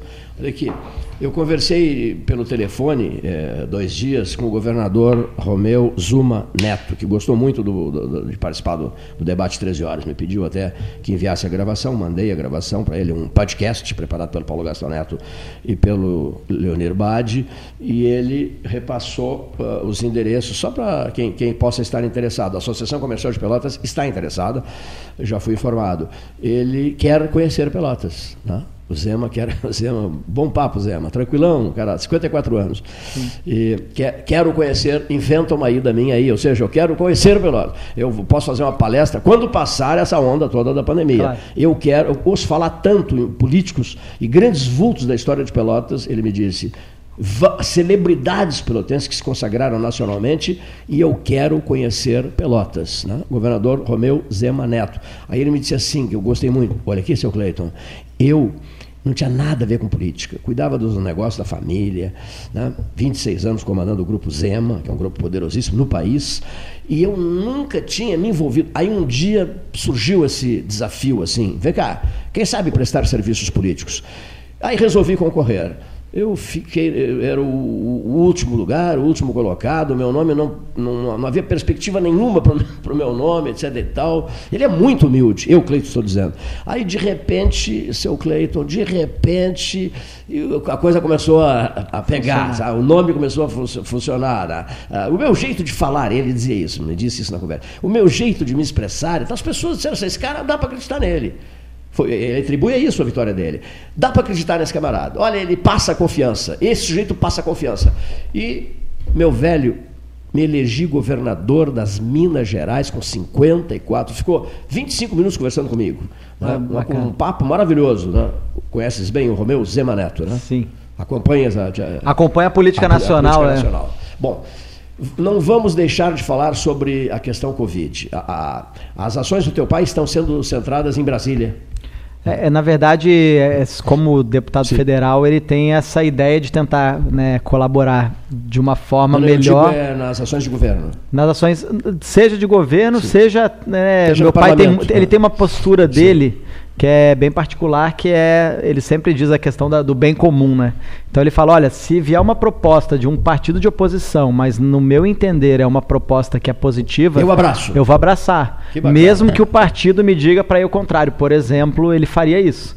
Então, é, ele é, essa é mais ou menos a ideia, ele tentar que é uma ideia que eu também tenho do gestor, né, de ser uma pessoa, um facilitador. Óbvio que vai ter os debates todos e cada Sim. um tem o seu lado, as suas crenças, né, as suas ideologias, mas eu acho que acima de tudo isso é a importância, né, daquele cargo, né, da pessoa se colocar e falar, cara, são 513 deputados para um país de 210 milhões de pessoas, tem 210 milhões de pessoas que acreditam na gente, né? Então, esse é um pouco o sentimento que ele tem de eu quero estar nas comissões que eu consiga colaborar de alguma forma, né? Essa questão que falou do meu pai, né, general, chegou no, né, praticamente ali né, no topo da carreira, já estava na reserva, então assim, não tinha, não tem obrigação nenhuma, né, de, mas ele achou que precisava colaborar de alguma forma a mais. Mas é esse que traz esse desprendimento para ele e, e, ele passou a vida inteira um pouco do que talvez aqui no 13 horas você, acabe escutando, né? É, a gente às vezes as reclamações, as pessoas reclamam, ah, deveria ser assim, deveria ser assado mas na verdade a gente não vê propostas, né? E a, uma coisa que meu pai falava muito isso enquanto ele era até estava nativa, ele sempre defendia, pessoal, a gente tem que se candidatar. Se você acha que está errado a forma como vem sendo feito, mudaram, né? se candidate, é. tente ser vereador na sua cidade, comece é, local, né, para que você chegue num ponto depois global. Daqui a pouco aquela tua atitude pequena são pequenos exemplos, né? A gente comentou no comecinho, né, das palavras, o poder da palavra. E aí tem uma frase que eu acho bem bacana, que é a palavra convence, o exemplo arrasta. Então, na verdade, beleza, se a pessoa bom, ela tem aquele, né, aquele, aquele desprendimento, as palavras dela traz a sinceridade de tentar melhorar a comunidade que ele está vivendo, e ela começa a praticar aquilo, né, que é o exemplo que ela vai dar, aquilo você vai ter uma capacidade de mudar. Então, a, gente está chegando num momento né, de uma crise política, às vezes, de não gosto de política e as pessoas não querem nem discutir política. E, na Hoje verdade, eu conversei com o Mioto, general Mioto, Sim. Que trabalha extraordinário como comandante militar do Sul, em defesa Conheço. da 116. Nós nos encontramos ali em, em Guaíba, né? E ele usou essa expressão, né? O exemplo arrasta, né? O exemplo arrasta. Sim. Então, essas ações do levante regional, Roberto, pró-duplicação da BR-116, está arrastando, sim. Sim. Né? É, forças políticas, pessoas que se, não, não, não davam a menor bola, mas passaram a se interessar pela causa, e graças a Deus esse movimento começa aqui, em 2013. Olha ali, ó. ó Sim. Está bem na minha frente aqui e, inclusive, vai ser importante pelo outro ponto que a gente tocou, né? Para que o, o Fabrício, lá da Ecosul, ou eu também. Fabrício Dil. Fabrício Dil, para que a gente é, não veja ou veja menos acidentes fatais, né? Como essa BR já acabou matando muitas pessoas né, no, no, no, trânsito. Então, então, somando, obviamente, a imprudência, às vezes, do, do motorista, mas a questão da duplicação, ela vai trazer uma, uma segurança aí importantíssima. Eu que agora é, estou lotado em Camaquã, eu acabo é, utilizando bastante e eu vejo a importância, e morei em São Paulo, por exemplo, então eu vi a importância da, da duplicação. Os altos riscos da Ou 116, de ter. Né? Sim, era quando você tem uma pista simples é, é, completamente outra viagem, é outro modo de direção, é outro desgaste que você tem psicológico, né, ali físico também. Quando você está numa duplicada é completamente diferente. Então essa não é o conforto que a gente busca, né, é mais até a segurança. Então é importantíssimo. Tu estás baseado em Camacuã há quanto tempo? Camacuã eu fui para faz dois meses que eu fui para Camacuã, isso. Dois meses. Quer dizer, uma zona onde tem ocorrido muito acidente, né? Ali naquela na vizinhança do, do, do da curva ali do, da ponte do Camacuã, como é o nome da cidade que eu esqueci agora, deu um branco, logo que passa o Camacuã, Cristal. Cristal, sim. Cristal, ali é um festival de acidentes, né? Ah, tem, tem é. bastante então, e a ideia é sim. é justamente essa, né, reduzir. Tem a, as cidades também, elas vão crescendo. Aqui no Rio Grande do Sul, pelo menos aqui nessa metade, né, sul, a gente vê que as cidades ainda elas não estão é, criadas na beira da rodovia.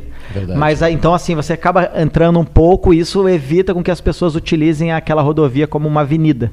Mas eu morei, por exemplo, em Taubaté, que é interior de São Paulo, e São José dos Campos, que a, a, a rodovia Dutra ela, ela servia como uma, praticamente uma avenida. Sim, então você vê o aumento, mas aí você via que não tinha tantos acidentes assim, justamente pela duplicação. Né? Então, importantíssimo isso aí. A gente está sempre trabalhando para reduzir né, esse, esse risco aí.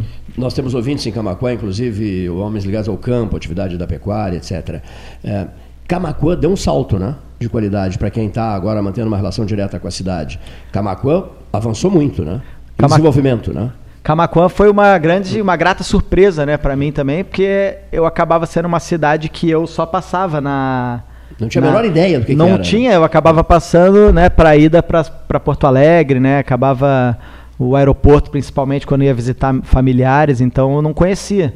E foi uma grata surpresa e não só Camacuã, mas a própria região, conversando com as pessoas da região, é, por exemplo, fiquei sabendo que a cidade de Dom Feliciano é uma cidade que tem um índice de desenvolvimento altíssimo também, então são cidades que pra gente parecem muito pequenas e aí a gente estava até no comecinho aqui, antes do 13 horas começar, a gente estava comentando isso, né? Que os daqui a pouco essa questão do, do coronavírus, do home office, né? Você conseguir trabalhar da sua casa, você talvez não precise mais morar num grande ou num médio centro. Você pode migrar para cidades menores, que vai te dar uma qualidade de vida boa, vai continuar seguindo o teu trabalho. Pode até pro campo. Pode até morar no campo. Então, No campo, à beira de uma mata. É. É, Eu, eu, eu vivo na, eu, eu vivo numa cidade que foi criada por mim, chama-se Patópolis Beach. Temos até prefeito, José Carini é o prefeito. da- da- do- vai terminar o mandato dele esse ano, né? Patópolis Beach é um lugar maravilhoso, sabe? Um lugar onde todo Sim. mundo vive em paz de espírito e tal, mas trabalham muito em casa. As pessoas trabalham muito em casa. Nunca ouviu falar nesse município? a- ainda não, mas vou, vou procurar no mapa mundi que está aqui na minha frente. Eu, eu te ajudo, o mapa mundi está do teu lado. Esse município fica entre, entre a, a- a Lagoa dos Patos e, e entre a Lagoa dos Patos e, a- e as águas do Arroio Pelotas. E o, e o Arroio Pelotas. Ele fica à beira de uma, de uma última reserva de mata atlântica no estado do Rio Grande do Sul. Tá bem localizado, então. Muito bem localizado. E próximo, um município próximo. Um dia conhecerás Vamos. Patópolis Beach. Legal, vamos aproveitar, nós temos um amigo em comum e vamos aproveitar para saudá-lo. Só que eu não tenho como eh, repassar os dados que eu recebi aqui eh, e ao mesmo tempo gravar, que eu tenho vontade de mandar essa gravação, porque são amigos do fundo do coração. A Luísa e, e o Eduardo Tavares, né? Am- amigos do Roberto Peternelli, também. eh, Neto e meus ah, amigos. Né? Eh, Pedro nasceu ontem. Né? Pedro veio ao mundo ontem às 21 horas, pesando 3 quilos e 900 gramas. Olha só, rapaz, muito bonito, piazinho, né? A Luísa sorridente, o Eduardo felicíssimo, né? É, foi a primeira pessoa a receber a, fa- fotografia do Pedro com os pais, que já são pais da Clara, né? Isso. Nossa querida Clara. E Eduardo Tavares, delegado de Polícia Federal, Federal. que atuava em Pelotas, meu vizinho. Depois foi embora para Porto Alegre, está hoje atuando em Porto Alegre. E, e- e a arquiteta Luísa Rentes, amicíssima minha também. Fico muito agradecido pela, pela, pela fotografia que me mandaram. Pura felicidade, eles merecem isso, né? E a Clara ganhou um maninho que é, que é, o, que é o Pedro, né? Puxa vida, é, que bacana. Dia 22 de. ele- Eles gostam muito do número 2. 22 de julho, junho né, de 2020, o nascimento do Pedro Tavares. Pedro Rentes Tavares. Fica Teus aqui. amigos também, né?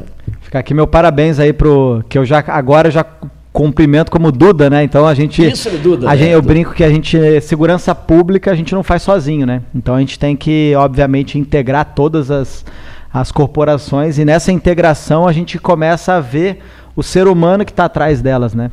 Então Que frase boa, hein? essa A gente começa a ver o ser humano que está atrás. O caso do Duda. Isso. E aí você começa a viver e você vê, pô, não é um delegado da Polícia Federal, agora pra mim já é o Duda, né?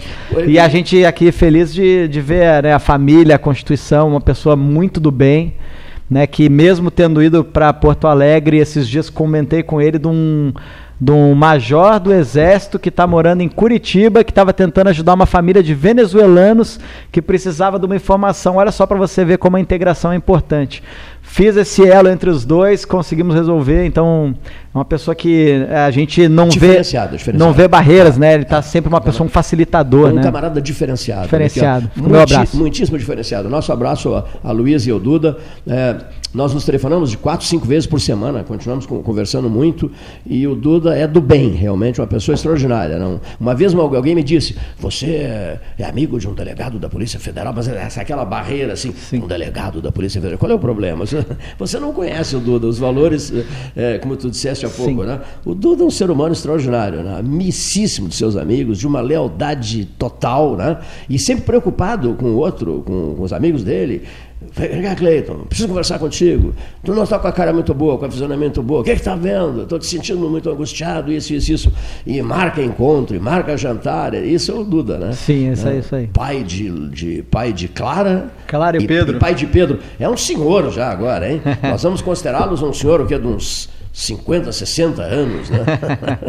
E a responsabilidade só aumenta, mas é muito, isso aí, muito. ele tá, ele tá pronto aí para essa missão, com certeza. E perdidamente apaixonado por Pelotas. Ah, colega, do, colega do Mardini, o Rafael, conhece o Rafael Rafael, Mardini? Cássio Berg, todos eles ali, Essa turma toda. amicíssimos. Há uma passagem- A gente tinha até um grupo nosso, agora acabou com, com o coronavírus também, que a gente chamava de Shop, Delta Shop. A turma do Shop. Os delegados se reuniam, a gente tomava um choppzinho junto, era bem bacana, assim, bem legal. Roberto, uma outra passagem interessante. O atual prefeito de, de Patópolis Beach, José Carini, um dia me disse assim: Cleiton, o melhor amigo dessa minha vida política tinha um nome, já falecido, né?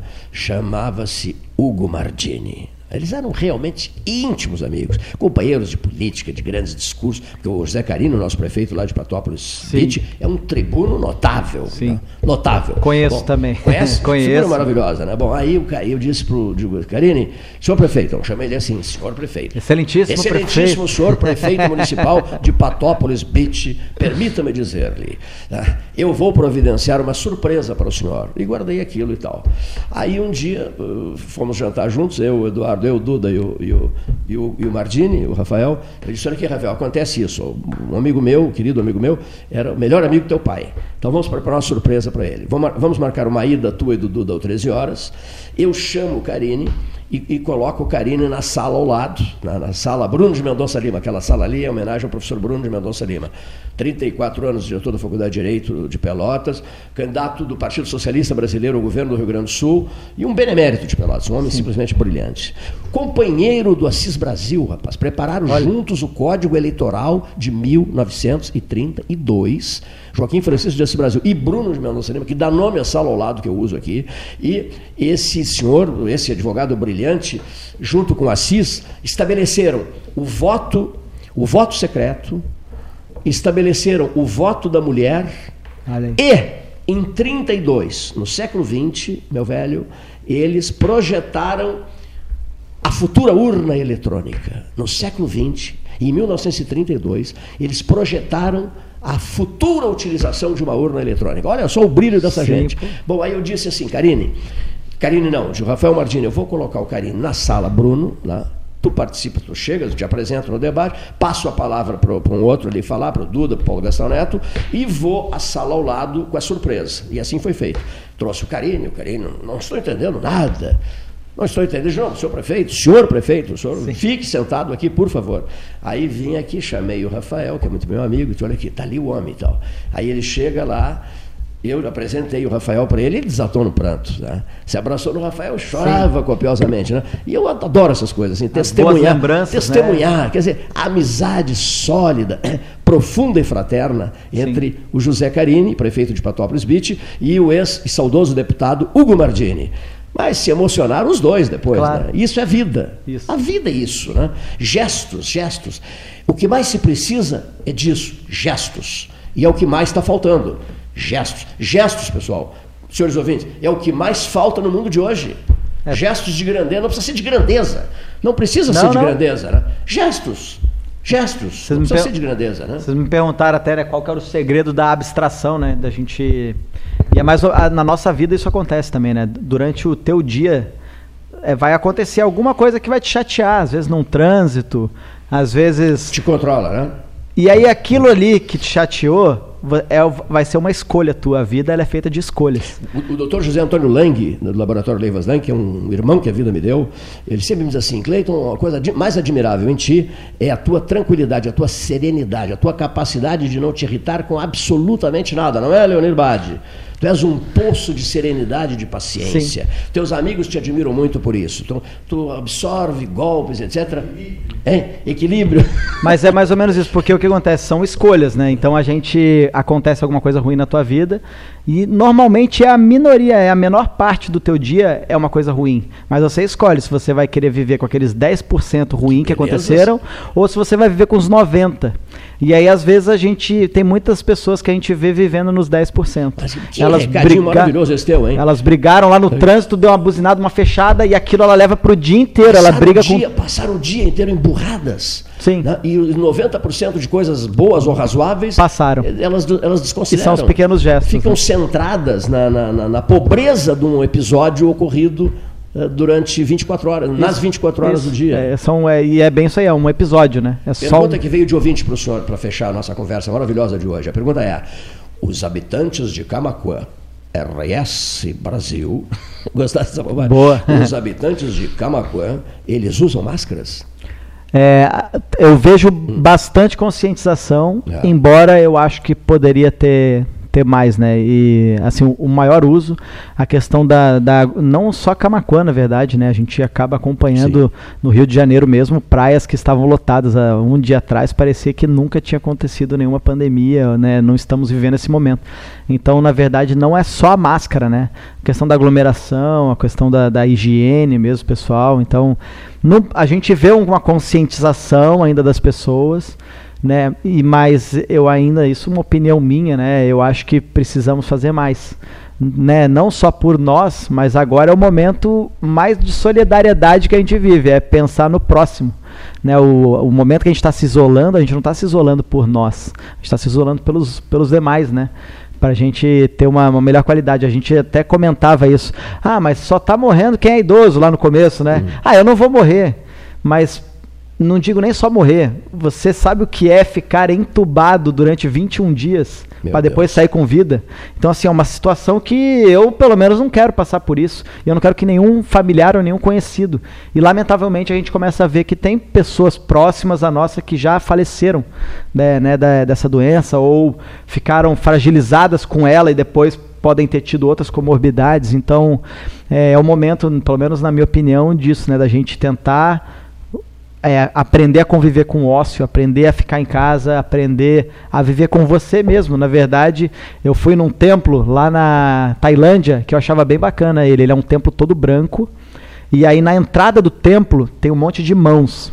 Parece que é como querendo te agarrar. Que Essas beleza. mãos, elas têm joias, unha pintada, hum. que mostra a vaidade. E nesse caminhozinho, nessa pontezinha, para você chegar no Templo Branco, que significa o paraíso, é uma pontezinha estreita, que só passa uma pessoa por vez. E lá o arquiteto, quando fez esse templo, ele quis mostrar isso. Na passagem nossa dessa vida né, para outra, independente da sua, da sua crença, você faz essa passagem sozinho. Então a gente tem que aprender a conviver sozinho também com nós mesmos, sermos boas companhias para nós mesmos, né? Então eu acho que esse aí, se, se eu respondi a pergunta do nosso ouvinte Muito aí. Muito bem respondida. Né? Aproveitando o ensejo. É, eu quero dados sobre este templo, depois tu me repassarás, e aproveito também para dizer o seguinte: é, o templo de Sanjun Zangendo, em Kyoto, antiga capital imperial do Japão, o templo da, da deusa da misericórdia, são mil e uma imagens, né? O templo, a deusa, são mil e uma imagens. O templo é um, simplesmente comovente. Né? Eu, sempre que posso, conto, hoje não temos mais tempo para isso, né? mas conto passagens sobre a deusa da misericórdia, e essa palavra mexe profundamente comigo. Misericórdia. A Ana Kleinovski, por exemplo, é, se impressiona com isso, né? E a gente tem tido conversas maravilhosas. E ela, por exemplo, agora abraçou com unhas e dentes, e mais amigas dela, uma ideia que o 13 Horas levantou, Leonir, senhores ouvintes, eh, Roberto, é, no sentido de conseguirmos, e estamos conseguindo. Eu substituí o microfone em casa, né, a, operação caseira, eu substituí o microfone pelo teclado do computador, no sábado e no domingo. E tomei uma determinação: eu quero 12 latas grandes de tinta no sábado, 12 latas grandes de tinta no domingo, e quero isso na segunda, na terça, na quarta, na quinta, na sexta, segunda, recém é hoje. Sabe para quê? Olha que maravilha. Sabe para quê que eu quero isso? Agora eu vou te pedir. Olha aqui, por que, que eu quero isso? Porque nós vamos transformar o albergue noturno pelotense num albergue multicolorido, no mesmo padrão do, do, do, Caminito em Buenos Aires, com aquelas cores do Caminito. E já estamos em operação. E com apoio agora de universidades, de faculdades, com apoio de pessoas que querem fazer, inclusive, o letreiro especial do albergue, é, pessoas que querem dar uma examinada na parte interna, de estrutura da área de engenharia do albergue noturno de Pelotas, albergue noturno pelotense. O, a, a ideia inicial eh, foi de Antônio Hernani Pinto da Silva, que pediu o empenho do 13 em conseguir material de limpeza e gêneros alimentícios. Nós abraçamos essa causa no período de quarentena, mas agora estamos indo além, qual seja, a de refazermos o albergue noturno e vamos guardar essa marca depois do período de pandemia. Né? Mergulhamos de cabeça numa causa, restaurar o albergue noturno pelotense. E vamos fazer isso, custe que custar. Por exemplo, esses apelos é, feitos por, uma, por um teclado que, que, se transforma em microfone, porque eu expresso no texto o que eu sinto, é, o que eu diria em palavras, renderam, Roberto, no último final de semana, cadê a anotação aqui? 1.877 mensagens recebidas. Olha o preço disso. Olha o que significa. Não é preço. Olha o que significa. Olha o gesto. Olha o gesto. Sim. Olha o gesto disso. 1.877 pessoas interessaram-se pela iniciativa de salvarmos, não é salvarmos, salvo ele está, de reconstruirmos, de darmos às pessoas a possibilidade de enxergar com os olhos eh, um ambiente digno, que nós poderíamos chamar de o hotel dos desvalidos. Confere? Quando a gente, a gente tem uma. Eu gosto de, de me acompanhar isso, né? Quando a gente pratica o bem, a gente acha que está ajudando o outro, né? Mas na verdade é o contrário, a gente está se ajudando. Se ajudando. A satisfação ajudando, é pessoal que te Estamos dá ajudando, é. em ver aquela pessoa, a gente é. recentemente a gente comprou cestas básicas e estava com a, com a minha esposa até. A gente colocou no carro e falou: onde é que a gente vai levar essas cestas básicas? Vamos fazer o seguinte, vamos virar aqui atrás da rua do supermercado mesmo. E aí a gente entrou atrás do supermercado e começamos a andar na primeira rua. Só que a gente não tinha muita cesta básica, né? A gente conseguiu, a gente comprou Sim. quatro cestas básicas, não é nada mas a gente estava ali com elas no carro. Aí a gente ficou, vamos levar para uma instituição. É um gente, gesto, né? E a gente falou assim, quer saber, vamos conhecer as pessoas que vão receber, porque às vezes a gente larga numa numa numa determinada casa, numa casa de, de assist, que vai distribuir ah, sim, posteriormente. Ou uma casa assistencial. Você perfeito. ajudou também, né? Mas a, a sensação é diferente. Quando a gente chegou naquela casa e a gente bateu do nada, a gente um senhorzinho estava varrendo na frente, a gente perguntou: "O senhor precisa?" Ele falou: "Olha, eu até preciso, mas não tanto quanto aquela família lá da ah, ponta." Que bonito isso. A gente foi na família da ponta, aí até me emociono de falar, porque a pessoa falou assim: foi Deus que mandou vocês aqui. Porque a gente está passando uma necessidade gigantesca, a gente tem crianças e vocês nem me conheciam. Como é que vocês chegaram até minha casa? E eu falei, cara, eu só virei a rua aqui da frente. E aí a gente vê, o, quando a gente virou ali, a gente vê a quantidade de pessoas que a gente tem para ajudar. E aí, na hora que você entrega aquela cesta básica, ou um casaco, ou até mesmo um lugar para que as pessoas fiquem, aquilo, aquela satisfação que te bacana. dá. Gesto bonito. É um negócio que eu vou levar para o resto da minha vida. Pro Talvez aquela pessoa já até se alimentou e já acabou a comida certamente. E ela está precisando de outra, mas esse gesto eu vou levar para o resto da minha vida. Então, praticar o bem, ele tem que ser uma corrente, né, que a gente vai cada vez aumentando. Então, e tá de parabéns a iniciativa. da Caixa Econômica, ah, nas 12 horas beneficentes, você está vendo aquela montanha de dinheiro ali, notas de um, de dois, isso lá atrás no tempo. Eu digo, estou, uh, aquilo ali, aquelas notas de um e dois foram dadas pelo povo humilde, né? E olhe só, guarde consigo o significado disso. Aí eu digo assim, então, esse dinheiro, Norma, Estônia Gastal e eu decidimos, esse dinheiro, campanha 12 horas, tu não, um dia, um dia saberás, é, decidimos que esse dinheiro será usado para doar um banco de sangue novo para a Santa Casa de Misericórdia de Pelotas. Para fechar, uma homenagem aos fotógrafos que estão nos ajudando e vão nos ajudar muito, fazer a projeção do, do Novo Albergue, as pinturas do Novo Albergue padrão, padrão Caminito, né? E para fechar então essa conversa, só um registro aqui. Jamais vou esquecer, nosso papo sobre fotografia, que às vezes não precisa máquina fotográfica.